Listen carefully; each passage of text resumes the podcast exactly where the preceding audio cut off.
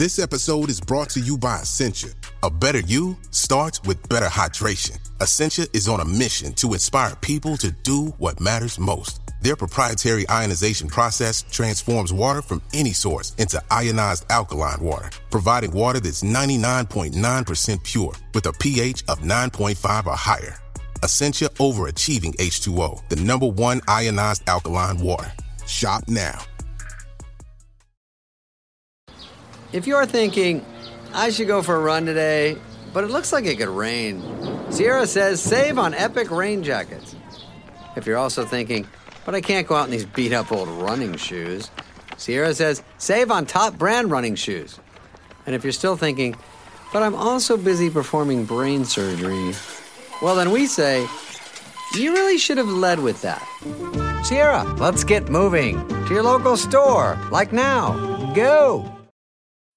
When you need mealtime inspiration, it's worth shopping Kroger, where you'll find over 30,000 mouthwatering choices that excite your inner foodie. And no matter what tasty choice you make, you'll enjoy our everyday low prices, plus extra ways to save, like digital coupons worth over $600 each week. You can also save up to $1 off per gallon at the pump with fuel points. More savings and more inspiring flavors make shopping Kroger worth it every time. Kroger, fresh for everyone. Fuel restrictions apply.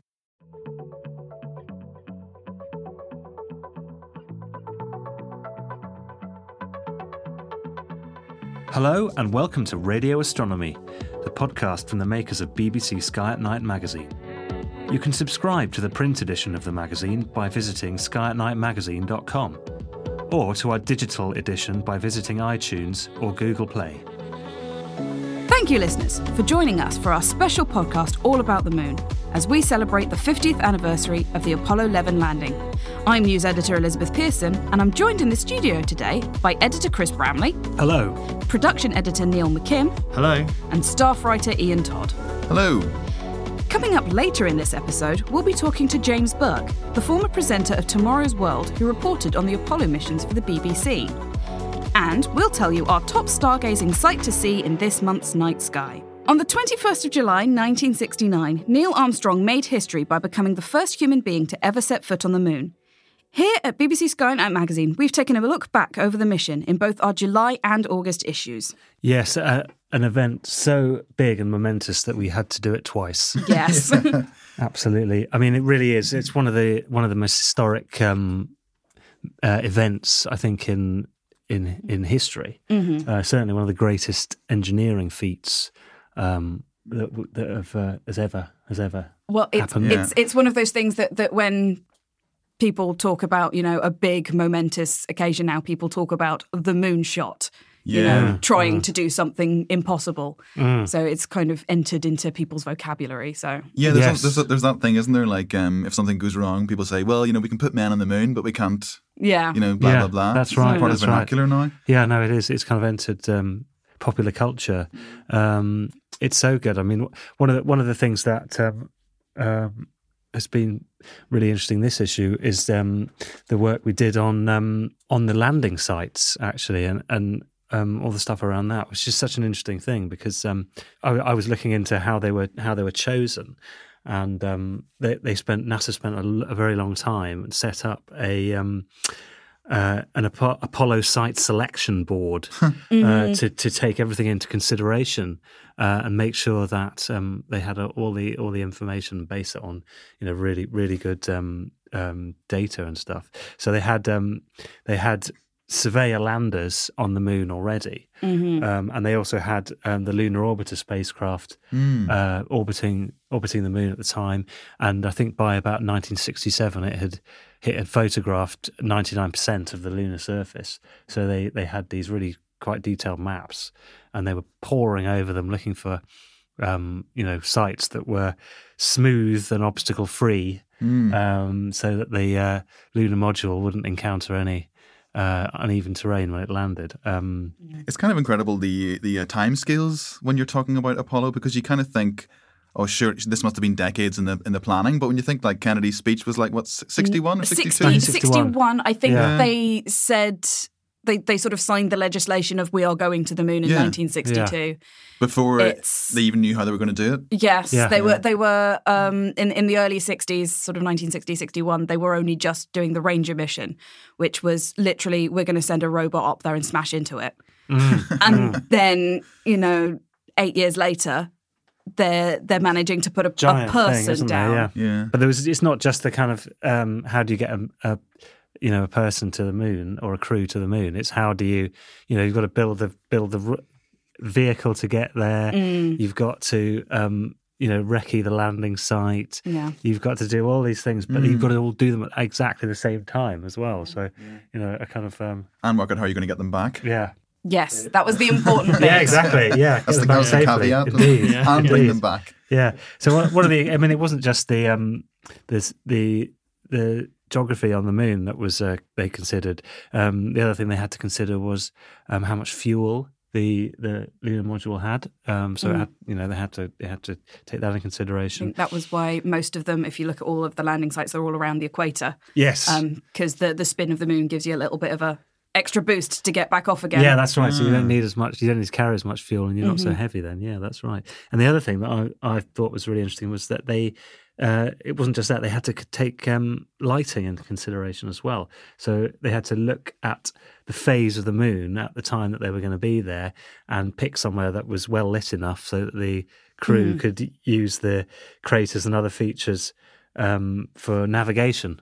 So they had, you know, they, they were. It would be no good at kind of when the Terminator was sweeping past and it was all in darkness and oh, we can't see anything. You know, and it was just as well that the um that, that there was in in daylight because when they actually came to land, they there was this um this is the famous thing where Neil Armstrong took manual control from the um, Apollo guidance computer, and um, for the for the for the last kind of 150 meters of the descent to the lunar surface, um, flew it manually, um, and this is when you had um, people in mission control tearing their hair out.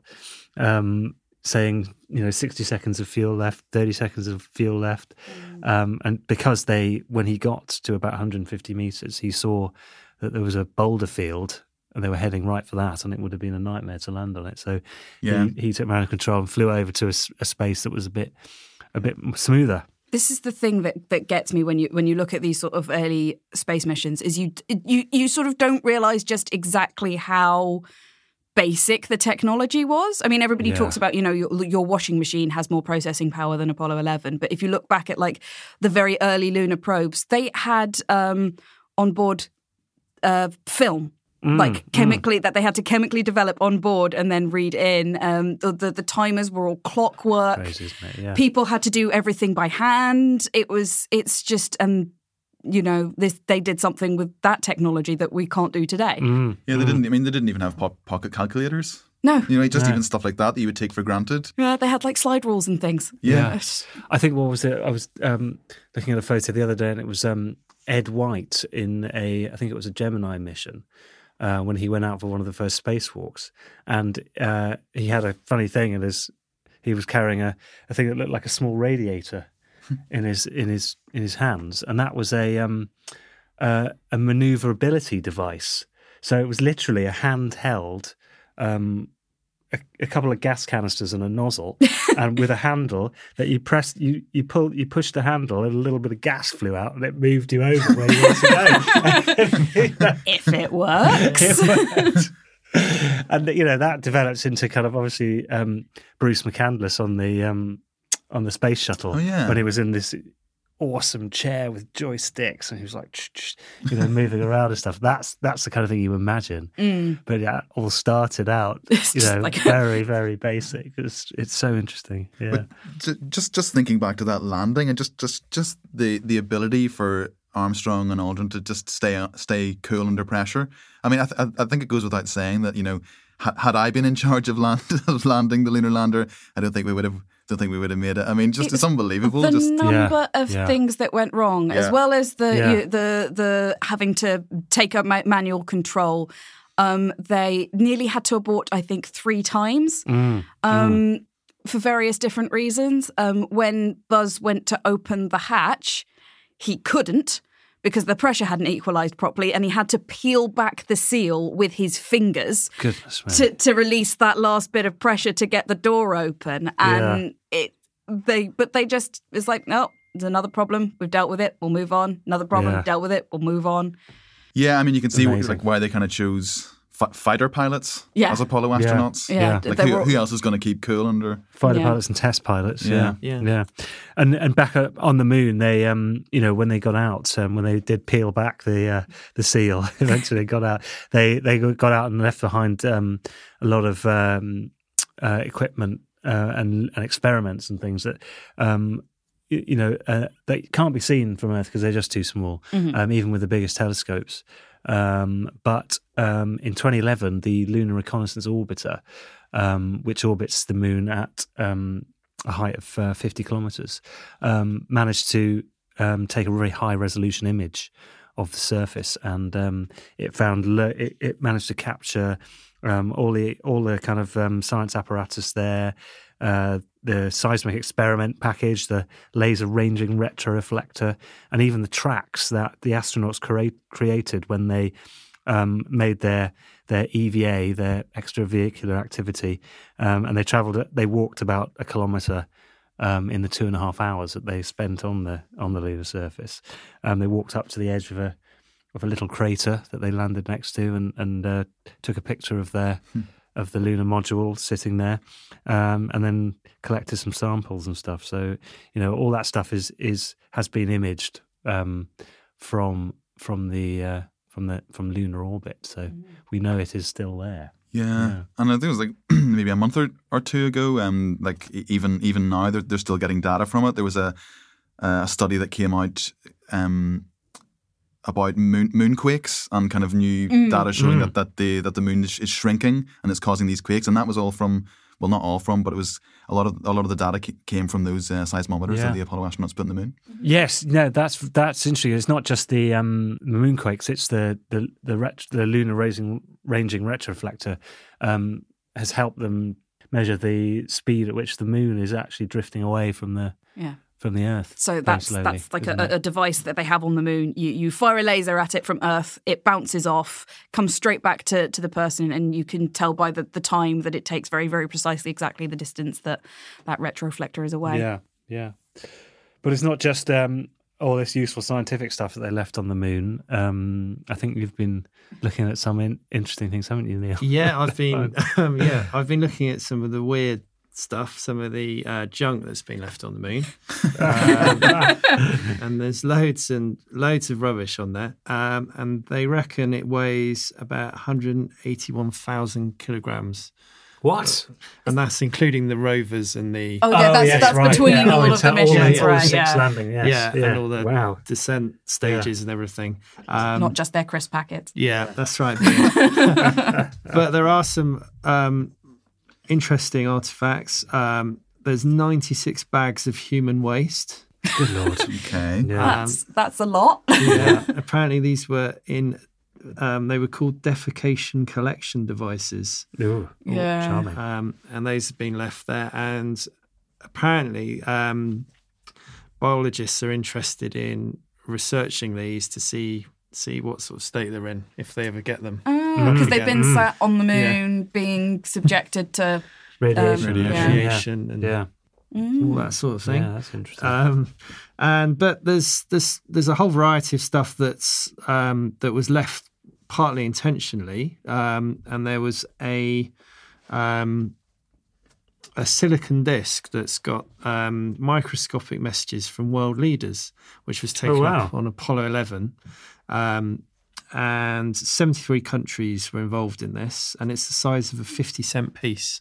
Amazing. Um, and there's a there's an ancient NASA press release which is all hand typed and it's got these messages all spelt out and they've got. Oh, some quite surprising people on there uh, Hmm. of the time. Uh, Chiang Kai-shek from China, uh, Oh, yeah. wants world peace through the universe, Mm-hmm. and uh, military dictator uh, Joseph Mobutu of the Democratic Republic of Congo Hmm. um, has put a message um, talking about the conquest of space in order to make man its master. Okay. Yeah. Slight, Slightly different Yeah. point of view there. Goodness. Yeah. Yeah. Um, and there's also very encouraging words from our own Queen, uh, who salutes the skill and courage which brought men to the moon. Oh, that's a nice, nice. one. That's yeah, good. Yeah. That's a good one. cool. wow, that's excellent. But um, amongst the other things, there's um, twenty dollar bills and two dollars two dollar bills bought um, by Dave Scott and Jim Irwin on Apollo 15, um, and they took them up as um, they wanted to be moon touch souvenirs. So they wanted to Oh, take right. them up uh, to the surface and then bring them back. Um, but they they left quite a lot up there, so there's a lot of cash still up there. yeah, yeah.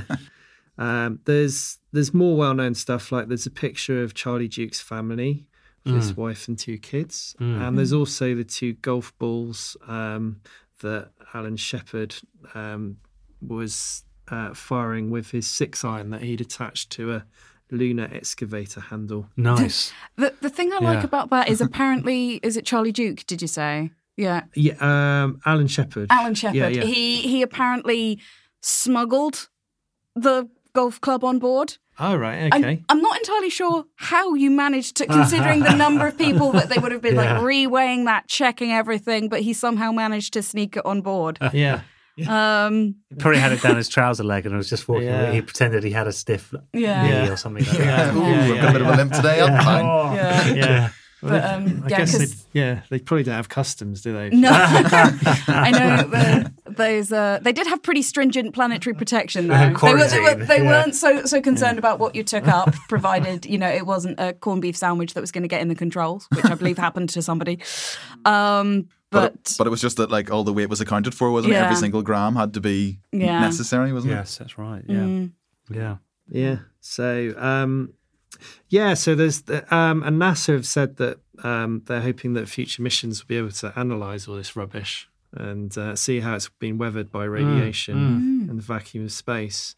Um, That's interesting. Tell us something about how the materials kind of perform in um, yeah, and uh, over over a long over a long period of time. Yeah, and that Yeah. and that's something also with the flags. There's seven flags, um, five of which are still standing. Apparently, yeah. Um, one of them, Buzz Aldrin reported, was knocked over by Mm. by Apollo 11. one of the, the the the things that I found out when I was looking up the about Apollo 11 was apparently the flag was just bought from a lo- local store. Yeah. they they sort of got towards the end of the mission and went, "Oh, we're going to need a flag," and had to send somebody out to go and grab one. Yeah, Yeah. Like you think these incredibly historic images were just somebody's last minute idea. Yeah. Apparently, it was Yeah. bought in a shop in Houston, Texas, for five dollars and fifty cents. yes. Amazing. yeah. Uh, and I suppose like uh, the, the the flag is kind of one of the main things because because we did want to talk about about kind of conspiracy theories a bit in this podcast. Um, Not kind of giving them too much weight, but at least discussing them. Um, and one, one of the one of the things that people mostly talk about is is uh, why did the flag flutter uh, or appear to flutter in as if there's wind, and this kind of leads people to think that you know NASA had, mm. had faked the whole thing.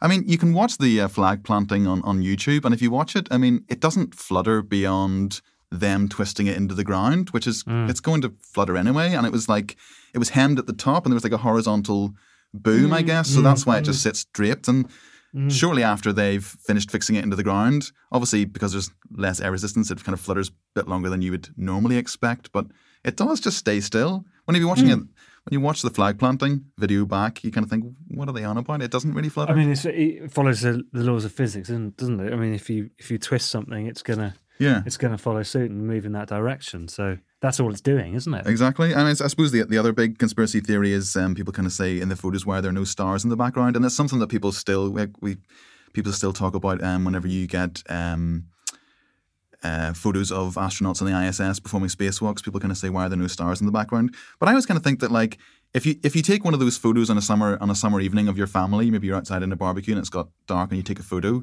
you can't see the stars in the night sky even if it's clear. Yeah, it's just all about exposure, isn't it? And- If if someone Yeah. manages to Yeah. take a single exposure of a person in perfect light with the stars in the background, I would be very impressed. You have Yeah. to leave exposure for at least several seconds, Mm. at which point Yeah. your, your person's completely blown out.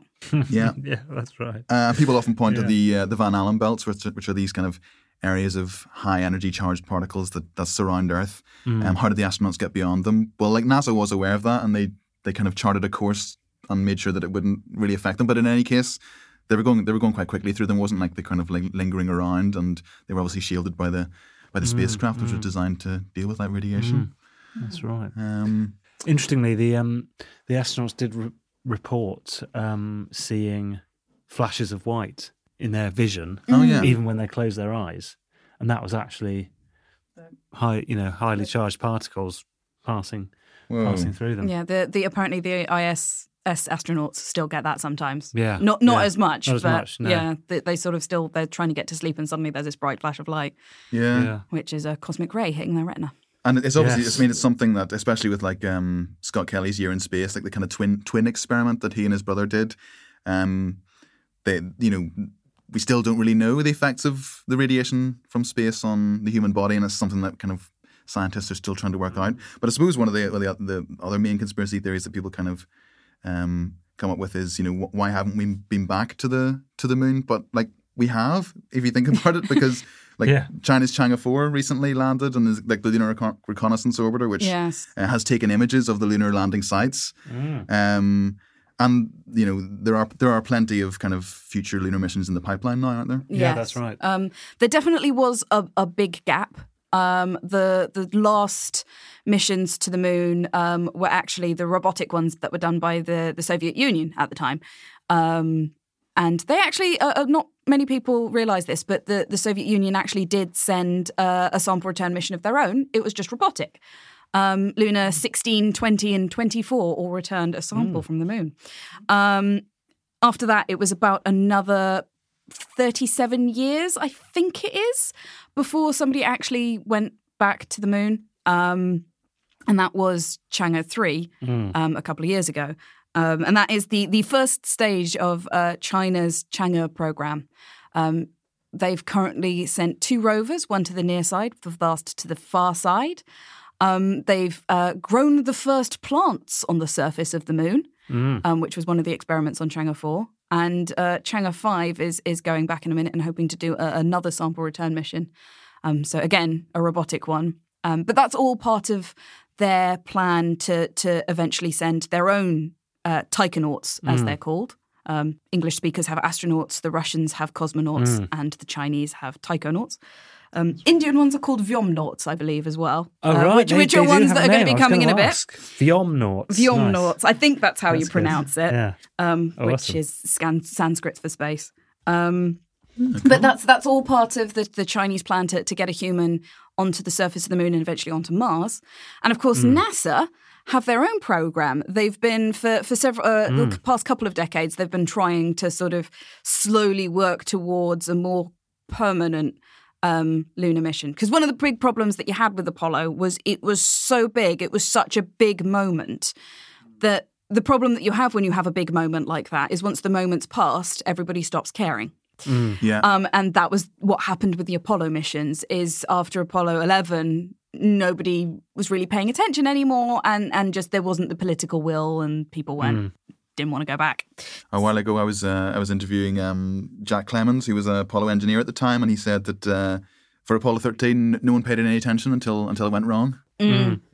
It's like if you ever seen the film, there's the sort of like nobody cares. It's not on any of the news channels, and then suddenly Yeah. everybody's paying attention. Um, but this time, uh, NASA are planning a much more long term plan.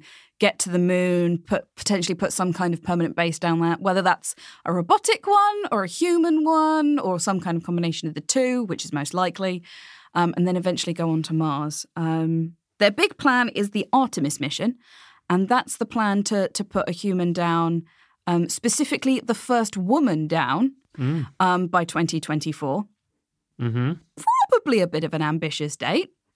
probably going to be more like 2028, 2030. Um, but uh, that, that they're aiming for 24. Um, I, Wow. I, I really like the name uh, Artemis as well because it's Artemis in Greek mythology was the twin sister of Apollo. Oh, that's lovely. nice. Yeah, that's a good So link, it's isn't it? both that kind of Yeah. harking back to Apollo and also the fact they're trying to put the first woman Yeah. on the moon as well. And uh, in order to get to the moon, they're going to use this thing called the Lunar Gateway, which is sort of a, a space station which goes between um, Earth and Uh, it, go, it is, is around the moon, and and you can go to the gateway and then go down to the moon. Mm, Um, Nice. So again, it's a part of that long term goal, Yeah. um, and they are in the process of starting to build that now. Yes. So hopefully, we'll see that coming in the future. And they, of course, are getting on with their um, their vehicle for that, aren't they? The the um, SLS rocket and the, Orion the capsule. Space Launch System, which is a very straightforward name, Yes. um, or SLS, which is their their answer to the the Saturn V. or Um, is it? Or it's almost the size of a Saturn. it's V, almost the size of. That's Yeah. one of the things that always kind of gets me is they have this incredibly huge rocket, Hmm. and we can't build one of those now. We don't know how, but it's it's also because each Saturn V costs something like a billion dollars each. Yeah. They were a little Yeah. bit expensive, Yeah. um, which is why they stopped building them. Mm, mm. It's also cool to, when you can hear about um, kind of discoveries of water ice on the far side and how that could be used, you know, potentially to Mm. In uh, as, sort a, of as a resource if you had a base base on the moon. Yeah, in the shadows of the craters. Yeah. Yeah. Water's Mm, very useful. Not only do people drink it, you split it apart and you get rocket fuel Yeah. or, and, or oxygen and to oxygen? breathe. Would that yeah. work? Yeah, it does. Yeah. cool. It's, um, I think actually there's a there's going to be a thing on one of the the Mars rovers, Mars 2020, I think, which is the NASA one, um, like a little experiment to see whether they can do that Yeah. with um, the carbon dioxide in Mars's atmosphere. Awesome. So that's you know sort of looking even further forward because that's now everybody when you talk about getting people onto the moon, it's always looking forward to getting people to, onto Mars. That's the thing, isn't it? Yeah. Apollo 11 is is been this incredibly um, historic moment, and it's it's been one of those moments that everybody remembers where they were when the landing happened. So this month we asked people to get in touch via our social media pages to let us know what they were doing during the Apollo 11 landing. Um, here's a few of our favourites. Yeah, uh, John Dickinson um, got in touch on Facebook and he had a really interesting story because his dad was working at the uh, Honeysuckle Creek tracking station, which is in Australia near Canberra. And it was a um, an Earth station that helped NASA um, uh, track Apollo 11 and also played a part in broadcasting the, the TV footage. Um, and he said, I was five years old. My dad wasn't home because he was working at the Honeysuckle Creek tracking station, receiving the signal from Apollo. Children from my preschool came to our home and we watched the first humans land on the moon.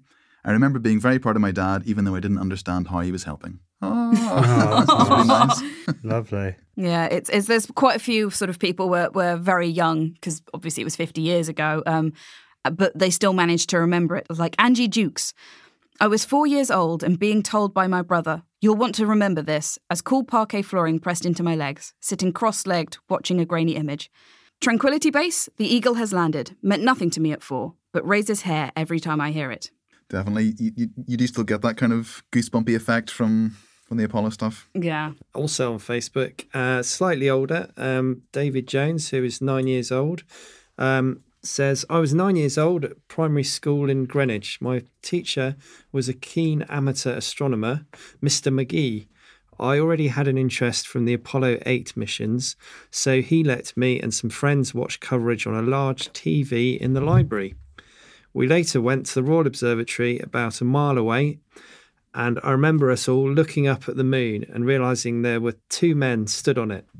Wow, there must have been some powerful telescopes. But I think, yeah, that, that sort of the feeling of being able to, to, to go out and look up and know there's people walking on that right now. That must be Yeah. incredible, mustn't it? Yeah. Yeah, Yeah. that's amazing. Amazing. Yeah, yeah. Um, the one I, I particularly liked um, was um, Andrew Graysman, um, who said, um, "I remember not being allowed to stay up and watch the landing. No. I was ten. I was ten years old, and my parents were uninterested. My argument that it was history in the making did not go down well with my mother, who said." It will still be history tomorrow. that's, crazy, isn't that's one of the most parental things I think oh, I've ever heard. and there's the days when they didn't even have any videos. They didn't even have VCRs Yeah. back then. Did Yeah. they? So you couldn't know, watch it back was in the it. iPlayer. That Yeah. was it. Oh, dear. Luckily, Poor it has Andrew. it has proliferated, and you can find it everywhere on the internet, and it'll be all over Yeah, TV. I'm sure yeah, in, that's in a right. minute. Yeah. Um, so thank you to everybody who sent those in.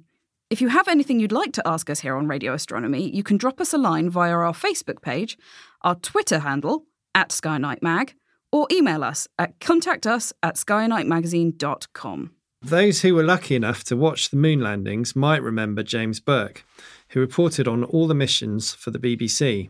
We caught up with him ahead of his appearance at the Blue Dot Festival.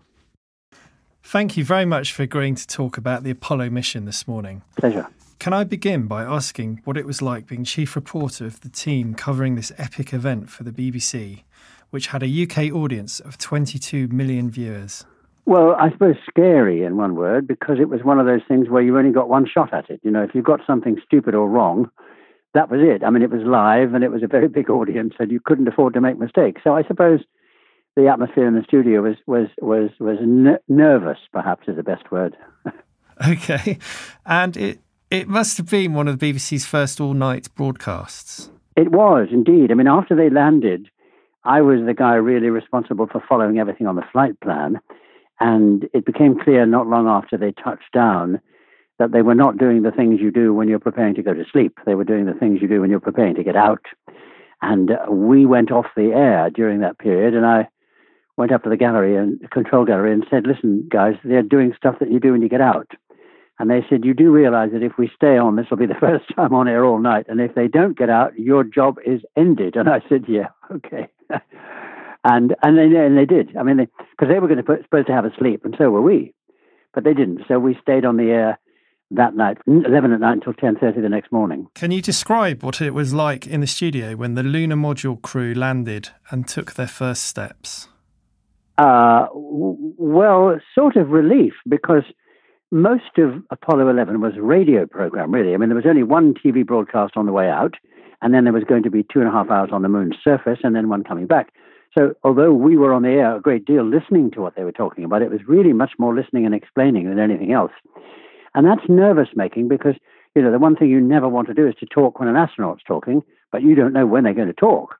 So you were speaking, but with one ear very cocked to hear if they were drawing breath to say something, and then you'd shut up. And landing was 13 minutes from 50,000 feet down to the surface. Landing was entirely sound only, and there was a lot going on, and it was, you know, a bit, bit sweaty because this was the riskiest bit of the entire mission, and we couldn't see anything, and we could only hear what they were hearing from the capsule communicator. The private line between them and the flight director's loop, we couldn't hear. So we didn't know how many things were happening on the way down that were really hairy. I mean, we knew what we thought was pretty hairy, and then they landed, and then we saw the pictures, and then things got much easier because you know once they're out there bouncing around and talking, you can shut up. can you describe what the studio was like? Well, there was there was the studio was you know a big empty studio with what we thought was a futuristic set. It looks very old fashioned now, and really just Patrick Moore and me, and uh, Sir Bernard Lovell at uh, Jodrell Bank by link, and uh, you know the three of us uh, talked talked our way through. Um, there was we had backup movie. I mean, I'd been to Houston and the Cape before each mission, and filmed you know everything that moved. Talked to everybody who would talk, and if it wasn't a person, I got into it. You know, like spacecraft and so on. So there was a lot of backup film to run, which we used from time to time when, for example, they were sleeping but we were on the air, or when we thought there wasn't much happening and that they wouldn't be talking much. We ran a bit of stuff either interviews with the astronauts themselves or with mission controllers and scientists, geologists, and so on at Houston. So there was there was a lot of juggling going on. And were there any surprises during the broadcast? Well, there was only one big surprise, and except it wasn't big because we didn't realize there were much bigger ones going on that we didn't know about. When the computer alarms came up uh, towards the the middle or the end of the final descent, uh, what was called 1201 and 1202, and they sounded quite scary, uh, but we didn't realize that what they were was simply an overlap of a couple of radar systems. And Houston turned one off, and then everything was okay. But for a moment or two, that sounded a bit scary because they were getting down towards the surface. But what we didn't know was much more scary than that. And that was that when they separated from the mother craft, um, the docking tunnel between the two spacecraft contains air, of course, and then you go into the lunar module you shut the door, shut the hatch between you and the docking tunnel. Well, when they did that, there was more air in the docking tunnel than they thought, and it kind of pushed the lunar module a little bit more than was supposed to. So they were going sort of three or four seconds ahead of their schedule on the way down, which meant that when they got down there, quite late on, like 2,000 feet up, they realized that they were going to be landing four miles past the lunar landing site. Uh, the landing site was well covered by photographs and descriptions and blah blah from Apollo 10, but that was going to be no good. And I heard uh, all I heard give us a clue was was Armstrong at one point saying boulders. Now the one thing that was supposed to be of the landing site was no boulders, so we knew there was something wrong, but didn't know what. And what in fact was happening was that they were four miles long, and at the point where they would have been landing on a site, they were over a big boulder field and couldn't. So he had to find somewhere himself a landing site nobody knew anything about, just beyond the boulders. And, you know, he, he put the landing craft down there, the, the lunar module, uh, after 240,000 miles and three days' journey. He landed there with 19 seconds of fuel left. And that's what you call nerves of steel. And we didn't know that. You know, we thought, we thought it was hairy enough. You visited the Kennedy Space Center for Tomorrow's World in 1968. Could you describe what it was like actually sitting in the Apollo Command module? Yes, small. I mean, you realize that those guys have to be extremely um, psychologically very stable people to spend three days with three guys, no, eight days really, with three guys in a thing that small. I mean, it was as small as the inside of a Volkswagen Beetle. And that's pretty small. And I mean, even getting in and looking around and being able to move freely, they all said, of course, it was made much easier by zero gravity because you could float into funny little positions where you could never have been had there been any gravity. So they said it kind of doubled the size. But even so, it's a very, very small spacecraft. The current Radio Times is running an editorial um, that you wrote to accompany the moon landing uh, 50 years ago, um, yeah. alongside a, a, new editorial. And it's interesting to see in the original that there's a glossary of terms. Yeah, uh, right. and how important was that at the time? And in, in a general sense, the educational side of the Apollo 11 mission? Well, the glossary of terms was there because, you know, the general public didn't know any of these words at all because we had not done many broadcasts. But, you know, during Apollo 11, on the rare occasion when you got to go out of the television center, in a cab, the taxi drivers were using phrases like mid course correction, you know, which they've never used before. And everybody suddenly got turned on to this, this new language. In terms of its general effect, I believe, and I think a lot of the people in, the educational world have told me, that Apollo 11 really boosted the interest of young young people in science and technology in general. And I think they they feel boosted the number of people going on to university to study science and technology rather than the arts. So I think it had that major effect. And 50 years on, what, do you feel is the most important legacy of the moon landing? Well, clearly, of course, that view of the planet, which then became known as the blue dot in the middle of nothing, and an awareness that this is the only place we have and there's nowhere else easily to go to, so we better look after it. And the other thing I think was was often not talked about management. NASA got 300,000 people uh, in 2,500 companies to design and build five million and five and a half million separate bits to make up the launch vehicle and the spacecraft. And all of those bits had to fit together in what then became known as zero defect engineering. And they managed that. And I think, if anything, Apollo did far more for management than it did for science and technology. You're appearing at this year's Blue Dot Festival um, taking place very soon. Um, At uh, Jodrell, Jodrell Bank. What are you looking forward to? Fortunately, I don't have to work very hard. I'm going to be interviewed. Um, but I think they're going to run clips of stuff, and sometimes you forget you did something. I'm not happy to see it again. uh, I'm thinking particularly of my weightless flight, which I look back on with horror, the way I did it. To finish, can I ask you what it was like when you visited NASA at Kennedy Space Center? Yeah. Was the security intense and was it difficult getting in? Yes. Well, first of all, it was very easy to get into the press center, of course. And I mean, that's a big difference between NASA and the Russians. I mean, you know, I, I went to Moscow a few times to Star City and everything was heavy security and you did nothing without clearance. And clearance was only given usually for you to talk to a pre scripted uh, general. There's no question of looking around. NASA was exactly the opposite. I mean, if, if a door was open and a person was standing there, you go through the door and talk to the person. Uh, the only doors you couldn't go through at any old time was in the mission control room itself, because if they were doing something, they certainly didn't want pokey journalists coming in. But when they weren't uh, online, as it were, running a mission, you could walk in there and do anything you liked. So it was an extraordinarily open environment. However, of course, it was an open environment because NASA, you know, NASA needed the, the support from the press because they needed the support from public opinion because they needed the money.